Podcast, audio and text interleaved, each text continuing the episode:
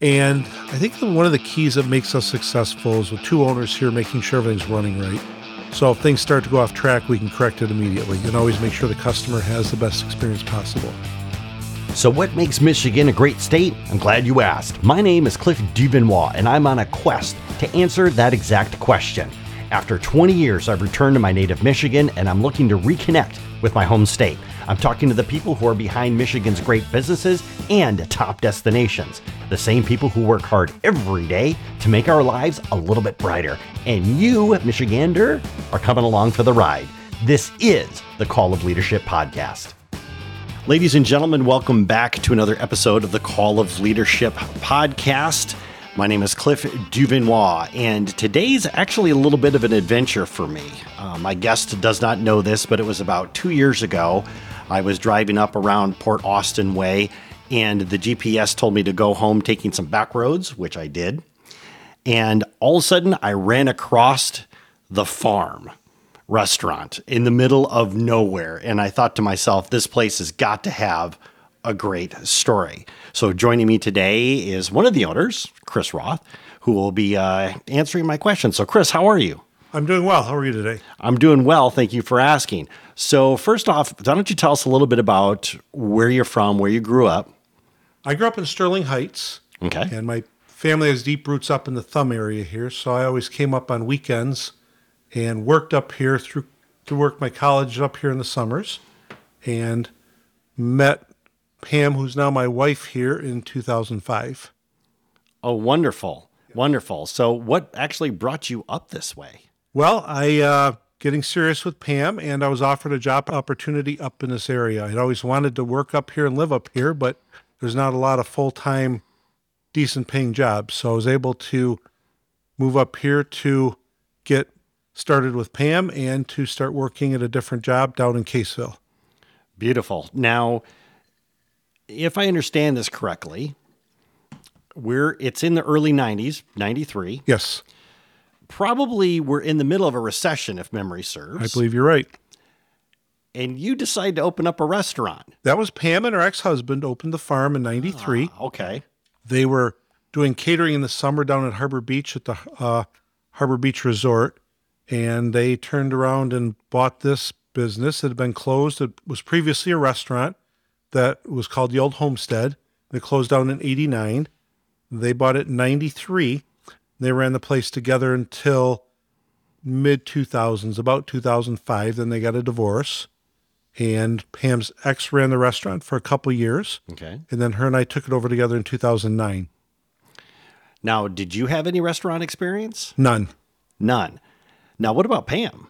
Pam has been, this is her 30th year as a chef here at the farm. Previous to that, she started out when she was cooking at 14 years old on Mackinac Island. Wow. Then she worked at a few different restaurants and then decided to go to culinary school. So then I got to ask the question, and I'm sure that you and Pam have talked about this, and I, I know she's busy in the kitchen right now. You've got a party of 200 that's coming here very soon. So Yes, we she's, do. She's busy with that. Yes. Why in the world would you ever think that a restaurant out here in the middle of nowhere would actually work? You know, and that's something I know she asked herself that a lot. It was previously a restaurant that had a local following. Like I said, it was a deep fried chicken joint, I believe, for years. Okay. And then when it closed down, so there was a local following to it. And it was kind of a field of dreams type thing. If you build it, they will come. Yes. So we're in the worst location imaginable for a restaurant. We're in the middle of nowhere. We're at least a mile from the nearest main road, four and a half miles out of town. And most weekends in the summer, we turn away just about as many people as we serve. So, one thing I do have to say is that just walking around your restaurant, taking it in, there's a very heavy French influence here. Yes. It's it's on the menu. Uh, if you've got it on your signs that are around here, which is great. And one of the things is, is I've traveled extensively throughout the countryside in France and in Italy. There, it always surprises me when I'm driving down a country road and smack dab in the middle of the field, there's a restaurant, and they're serving really good food.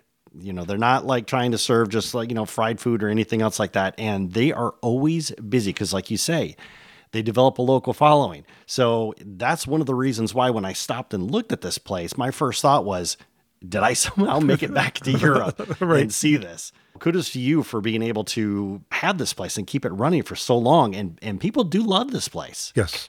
And what you talk about the European influence, that has been a huge influence on Pam. Growing up, her and her parents traveled Europe, did a lot of traveling every year. They would take big trips. She would take trips with her dad a couple weeks at a time, and they would Germany, France, all different parts of Europe, Acapulco, uh, and you know Mexico. So Singapore. Singapore. She actually won a gold medal with the Culinary Olympics in Singapore a number of years back. So How cool is that? so she's got a she's used all that travel and all that experience growing up to influence our menu and influence the design and the theme of the restaurant. And she's actually, if memory serves, she has actually got a lot of extensive training Yes. in culinary. She has served in, you know, multiple presidents of multiple culinary boards. Right. She's uh, worked under f- at least five different master chefs through her career. So, when going to Schoolcraft College, where she got her culinary degree, there's a whole boatload of master chefs there. So she's worked for them in various capacities over the years and through her training and early on in her career. So now you've come along and you had no restaurant experience. Correct. And you just jumped into this. Yes, and I think that was a um, a plus for the restaurant. You know, I'm a my degree's in business administration. I'm a Okay. analytical numbers person. Chefs are creative people by nature. You can't be both creative and analytical. I think that's why a lot of restaurants fail. They know how to cook, but they don't know how to run a business. And it's great because Pam and I are a great pair like that because she handles the creative side of things, and I'm the answer. I'm the question. I always I'm the one asking all the questions. Why are we doing this? Why is that? Wait a minute. Well, and what's the cost on that? What what's that? What's the labor on that? So it works good for both. The two of us together work well together. So it uh, has been uh, great for the rebuilding of the restaurant. And we took over in 2009.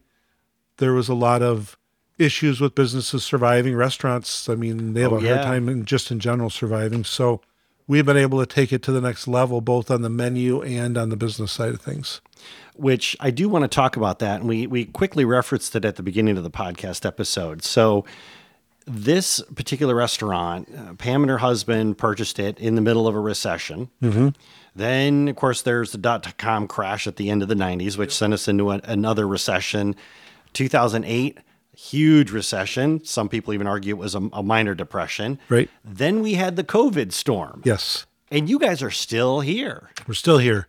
With uh, COVID, we you have to adapt. So we had Mother's Day, which is normally one of our biggest years. W- restaurant was closed, or one of our biggest holidays. We were closed, and it was all carryout. We we still served over 200 people just doing carry out. And then Wonderful. uh, we had a tent out taking up about a third of the parking lot two summers ago when we were down to 50%. So we were able to offset what we lost seating wise in here to uh, and have them outside in the tent. And fortunately, that summer the weather was almost perfect. I think we only had one day that it rained that we were open that affected the tent. So we lucked out there. And then there was some PPP money and restaurant revitalization funds and stuff like that that helped businesses get through too. So we took advantage of that and we were able to survive and uh, still continue to grow. And with regards to, because th- that's actually clever. I know that there were some places that were doing outdoor seating, but most of them were restaurants having like maybe two or three tables out on the sidewalk. Right. How did you guys get the idea to drop tents in your parking lot? I mean, your parking lot is huge. It, it's huge, but in this when we're busy, it's full. It's, Yes. it's hard to find a parking spot. And my employer down in Caseville, he owns two party tents for catering weddings and stuff like that too. So we took advantage of that and got one of the smaller tents and set up a 40 by 40 tent out here. We were able to put about 12 tables out there, which still gave us our six foot spacing between tables in here and got us down to our 50% seating and allowed us to also have outside. So between the 12 and the tent plus the three that we have out, had outside the front door, we were able to easily offset what we lost in here. Now, how long did it take you working in the restaurant before you said to yourself, I'm kind of liking this? Well, I don't know if I've ever said I like it, but um, the restaurant's kind of a love hate business. So you love it some days and you hate it some days. Truth. But I got really comfortable with it probably by the end of my third year, Okay. learning how to run the front of the house out here. Pam runs the kitchen, and I, for the most part, run the front of the house. So dealing with that.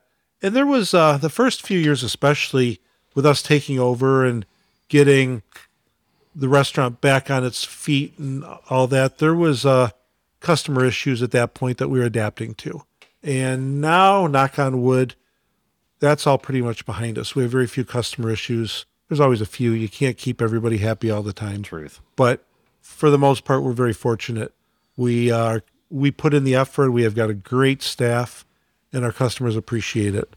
So very rarely do we have anything that's a really long wait. It happens once in a while, but uh, we we keep every, we try to keep everybody happy, and our reviews show that. There's very few negative reviews that we have out there. People love you on Facebook. They love you on Yelp. That's one of the first things I did when I saw this place two years ago and I drove by. I took a photo of your sign out front and I looked you up and I was like, man, people love this place. What do you think it is about the farm that just makes people? I mean, shoot, I drove two hours to get here today. So Right. what makes you, what makes it that people want to come here? it's good food, it's good service, and I think the, one of the keys that makes us successful is with two owners here making sure everything's running right. Pam's always in the kitchen. I'm generally always out here. So if things start to go off track, we can correct it immediately and always make sure the customer has the best experience possible. Beautiful. Love that. Now, what I would like to do is you were talking earlier about when we were talking about surviving uh, recessions, depressions, and all that other yummy stuff. You were talking about how you were taking the level service up a notch. Yes. Now, I know it's usually common with a lot of restaurants, not all of them, but it seems like they start to scale back and cut back. But if you're talking about upping your upping your game, why did you decide to do that? Well, we we are um, really good food. It's simple food made with quality. Okay, Yes. so it's not real complicated, fancy names, not fancy dishes. We've got some really great servers that have been here for a number of years. They know the way that Pam and I want things done, and they make sure that our new servers coming in are right up to the top standards. So Beautiful. so that way, in the times when I'm not out here, with the, especially the new servers that are, you know, Jenny and Rachel are two senior servers. They're making sure everything's done the way we want, we want it to be done, and that's I think one of the biggest struggles with restaurant people buying restaurants. They have no experience in it. Probably three quarters of the restaurants and bars that are bought are by people that have no knowledge or experience in the field, That is so true. and then they think I'm just going to have someone run it for me. Yes. And I had some friends that bought a restaurant a number of years ago, and I asked them, which one of you two are going to quit your job to run it? And they said, well, we're going to have people run it for us. I said, you know what? You're never going to succeed. And they were never happy and never had good reviews, never successful because your employees care, but nobody will, will run your business like an owner will, no matter how hard you try. Yes. And without that extra level of attention, it's never going to be truly successful Yes. unless you're paying someone a couple hundred thousand dollars a year to really care.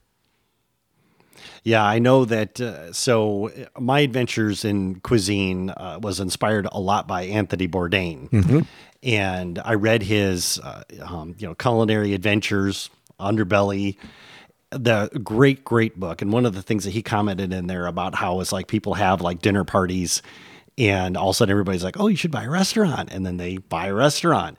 And I laughed at that because I thought it was absurd until, you know, I started having dinner parties at my place. And all of a sudden my friends were like, Cliff, you should open a restaurant. And I was like, what are you talking about? And cooking for 10 people is a lot different than cooking for 200 people. Yes. It's it's knowing how to cook and but knowing how to execute. That's big challenge too. Is really truly knowing how to execute and executing a presentation. You can't sacrifice quality and presentation so you can meet that ticket time. I'd rather have it take two or three minutes longer in the kitchen so every plate goes out perfect. right. In this day and age of social media, you never know where a picture of your food is going to end up. That is true. We recently had a couple that was in here and it was great. they just came in, no, just with reservations, and they videoed everything of their experience. I saw that video. Yeah, it's that was we had no clue that was being done until they sent it to us and said, "Look what we did," and that just shows you that you never really every plate's got to come out of that kitchen being perfect because you never know where it's going to end up, and it takes one bad picture to turn off hundreds of people. Yes. And it's interesting you say that because I remember when I was working in a restaurant back in the day, the owner told us, because we were talking about, I, I can't remember, there was some issue, but he was like, you know, if somebody has a bad experience, they'll go tell 20 people. Right. And I thought that was huge. These days, if somebody has a bad experience, you're talking hundreds, if not thousands, Thousands. of people Yes. get to see that, and especially if they do something radical and put it on your Facebook page. Right. Yeah, I think we're I don't know. Last when I checked, we're six or seven thousand followers on Facebook. So if they have one, a bad experience and tag the farm, that seven thousand people alone sees that along with all of their friends and their friends' friends. So it Yep. could be 10, 15,000 people. Exactly. Exactly. Let's talk about the food. Yes. Because that's the most important part of any restaurant. So let's start with the basics. Right. How much of your food coming through the door is locally sourced?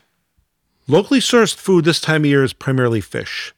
ah, We've got the Bayport Fish Company right down the road here. yes. and we get the best whitefish in the world from them. They they harvest it, and we pick it up sometimes the day they've cleaned it. So, um, and they also vacuum pack it. They they fillet it, vacuum pack it, and freeze it. So even all through the year, when we use that fish, it's just like it was fresh caught. It's not sitting in a cooler for four or five days or in a showcase, and then Right. it's so we're getting local lake trout from them, which it's Lake Huron. It's caught up at the north end of the lake by the Native American fishers up there. Right. So that's the two proteins we have on our menu right that are local. As we get into the summer, in l- late summer, fall, it's going to be the fruit and vegetables. We have had rhubarb, local rhubarb, local asparagus. So in the spring, we've got that. In the fall, it's uh, more of the other vegetables and fruits. It's difficult for a restaurant to do true farm to table with beef and poultry Right. because you have to have a USDA supplier that can supply you with the quantities you need when you need it. And especially up in this area, it's almost truly impossible to impossible to be a true farm to table restaurant. So we take advantage of it where we can, and you know, with our fish, so we get walleye from them, and we'll get we'll do different things. So it's uh, in the fall we may do pheasant dishes that we can get from the Rooster Ranch, which is you know they're south of here. It's a game farm. So we do a few things like that. But it's uh almost impossible to have a true farm to 100% farm to table. Right. and we don't profess to be a farm to table experience because of that uh, a lot of our social media posts by our customers and stuff like that talk about a farm to table experience but we don't profess to necessarily be that because it's just about impossible to truly be that Right. Especially when you want to make sure that you're getting the ingredients fresh, like we were talking about towards the end of summer, the fruit. Yes. Because that's usually the season Right. that they happen. And people get so spoiled because they go to their local grocery store and they see strawberries in January. Yeah, right. We um we have uh we have a farmers market up here that starts I think Memorial Day weekend it goes through October. And yeah, in the spring they'll have a lot of fresh vegetables there, but they're peeling off the Walmart stickers and Meijer stickers as they're coming into the market. Yeah. Because it's just not local, except for maybe asparagus and um and rhubarb.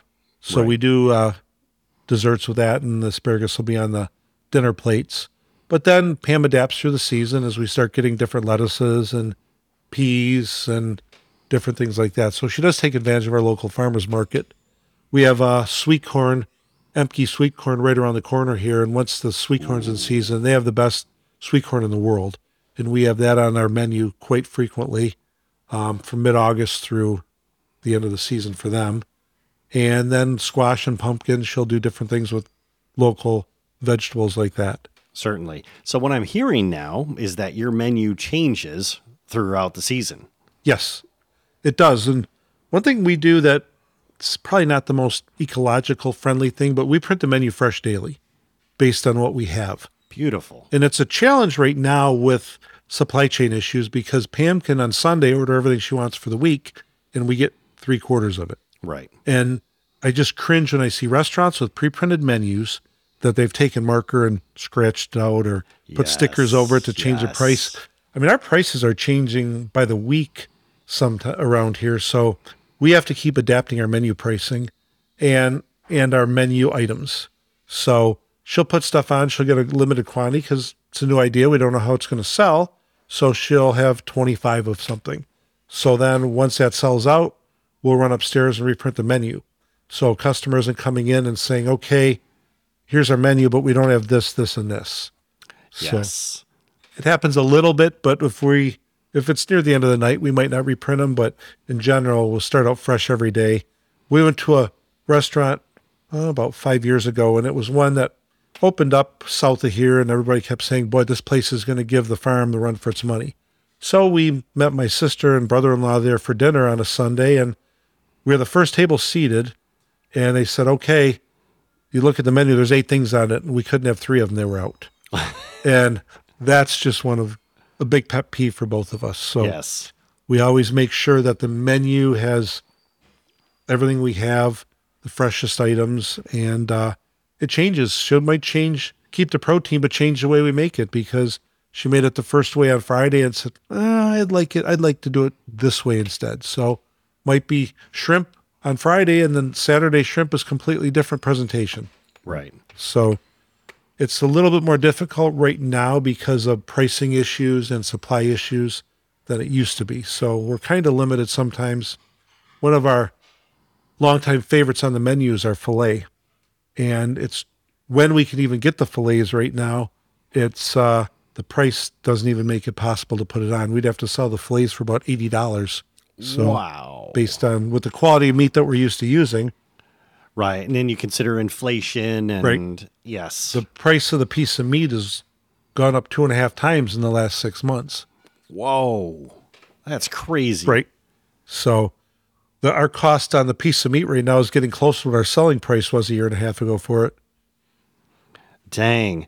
So the the the the question I got to ask for you is is that how do you make that judgment call if you're like for instance let's take take your filet mm-hmm. okay it's getting to the point where it's you know eighty dollars for one steak granted not a lot of people are going to pay eighty bucks for Right. filet because you know a year ago they were probably paying fifty Right. like what you were talking about b- before so how do you sit back and and make like that judgment call like it, I mean do you look at the prices before you even order it or Yes. how does that how does that work Pam on Sunday mornings is doing a lot of our ordering for the week. And we sit there and she'll say, Wow, this has gone up to this amount. And we'll calculate what we're going to have to sell it for. Say, Wow, we got to come up with an alternative. because you're the numbers guy. Right. And she's the the steak we have on the menu right now. It's a ribeye. It's pretty reasonable priced and it's really phenomenal quality. You know, people our two main suppliers are Gordon Foods and Sysco. And hmm. people will frown on that. But that's because the mom and pop diner in town that orders from them gets the same low quality, whatever you want day after day after day. Right. When you go to look at ground beef, for example, you've got 90 different options for ground beef. You go to look at steaks, there might be 200 different options for steaks on there. So you just have to find what you really want to do and what you want to put out on your menu. Whether it's choice, select, or prime, there's different options there, and you just can't always take the cheapest one that's out there. Certainly. Certainly. So you've had, I mean, you've, Pam's been with the restaurant since 93. You came on board in 2009 Correct. and now you're looking for a new chapter. Yes. You know, you're looking to find new owners for for the farm. So what kind of made that decision come around?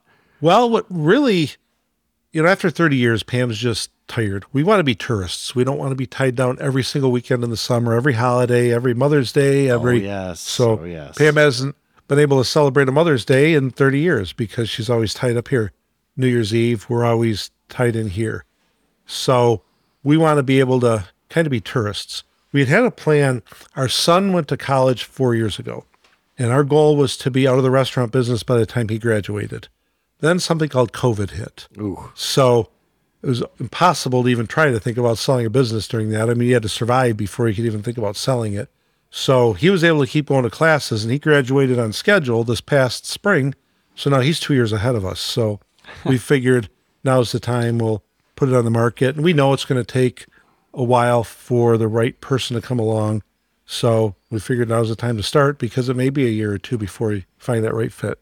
Right. We we'd like to see this continue on as it's been, and we want to make sure we have the right person to take over. Right. We don't want to set someone up to fail. Well, definitely not. And you guys have done a lot of work with regards to building the reputation for this place, the following for this place. Your social media presence is very strong, which is phenomenal. Mm-hmm.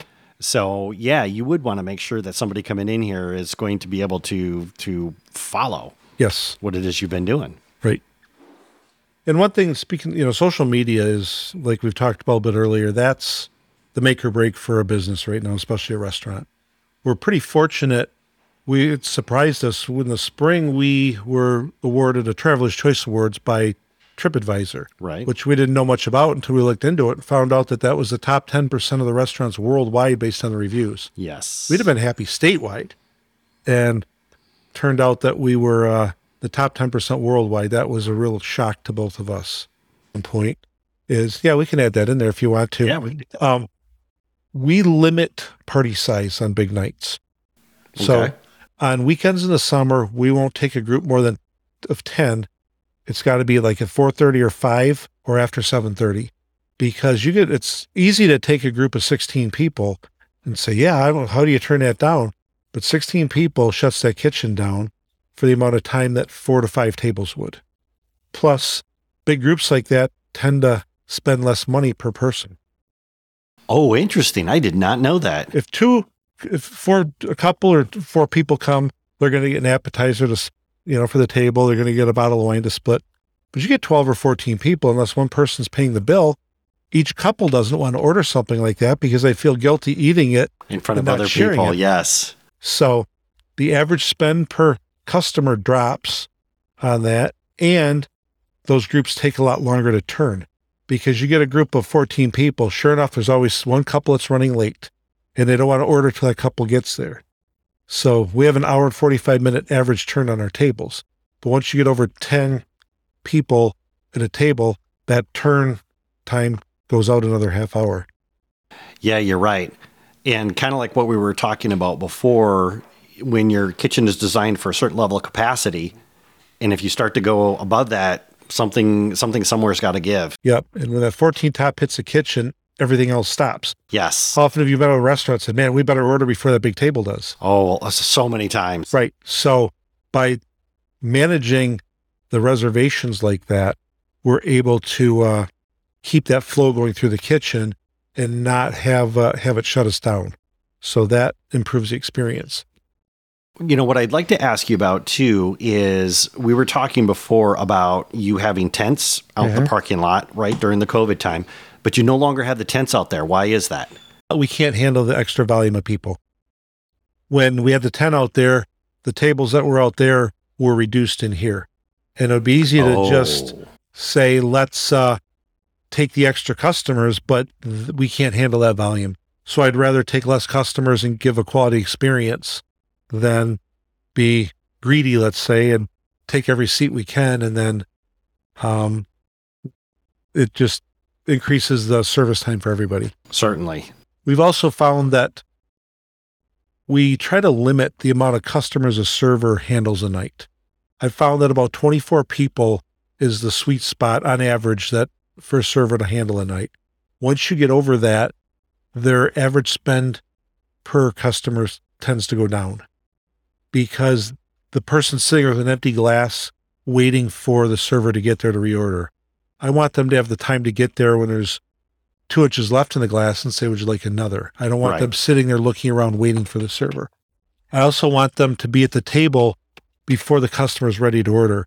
If a server gets to the table and the customer is ready to order, we've blown it because they've had too much time to look at the menu and they we haven't been there we haven't been responsive enough to get there. So that's something that I'm big on is giving uh getting someone to a table within five minutes after their customers are seated Certainly. you miss the opportunity for the first round of drinks or an appetizer like that. If they're ready to order their menu, their dinners when the server gets there, likely they're not going to order an appetizer. Right. So it's that little things like that that help make us make us successful and profitable. Sure. And from the customer standpoint, I get that. There's been a number of times where I've gone to a restaurant and I'm thinking, yeah, I'm going to get an appetizer, I'll get a cocktail, and then I sit and I wait 15 minutes before somebody even walks up to the table. By then, I'm thinking to myself, you know what? They're pretty busy, so maybe I should just skip that and go to the entree. But and I understand this, and correct me if I'm wrong. Restaurants usually make most of their money on appetizers and desserts. And alcohol. Yep, those are the three. well, three. So if we don't, if we get there too late where they don't have, or order the appetizer or the first round of drinks, and then, or they're too rushed and they don't have time for dessert, or the server doesn't have time to talk to them about the, the desserts we have to offer, we lose and the server loses and the customer loses. right. So they can make more money per person waiting on less people and giving quality service. Certainly. So everybody wins that way. Uh, well, Chris, uh, so if anybody is listening to this interview and they want to come and check you out Mm-hmm. or find you on the socials or whatever, where would be the best place for them to go? Start with our website, thefarmrestaurant.com, or follow us on Facebook, The Farm Restaurant. And uh, that will give you all the information you need. And you can start following us that way. And then uh, I just highly recommend don't stop in out of the blue, make a reservation, especially in the summer. On weekends in the summer, I turn away a ton of people that show up without a reservation. And Ooh, we will accept people without a reservation if we can. But sometimes people get quite upset because, well, your website doesn't say res- a reservation is required. Well, it's not required. It's I will seat you. Yes, it's recommended. I will gladly seat you if I'm able to. But the 200 people that planned ahead, I have to accommodate them first. exactly. So So for our audience, we'll have those links in the show notes down below and make sure to make a reservation. yes, Definitely. yes. Chris, it's been awesome chatting with you today. I thoroughly have enjoyed uh, being here for a while, and I'm looking forward to trying out your dinner tonight. All right. Thank you. Hey everyone, before you go, I want to invite you to the Call of Leadership community. Here you can get access to some really great behind the scenes goodness like upcoming guests, interviews, but you can also get thoughts from these interviews as well as actionable tips that you just will not find anywhere else. Plus, you can stay current with what's going on not only with this community, but with this awesome show because there's some good stuff that's coming. Join us by going to callofleadership.com slash email. Once again, that's callofleadership.com slash email. And I'll catch you in the next episode.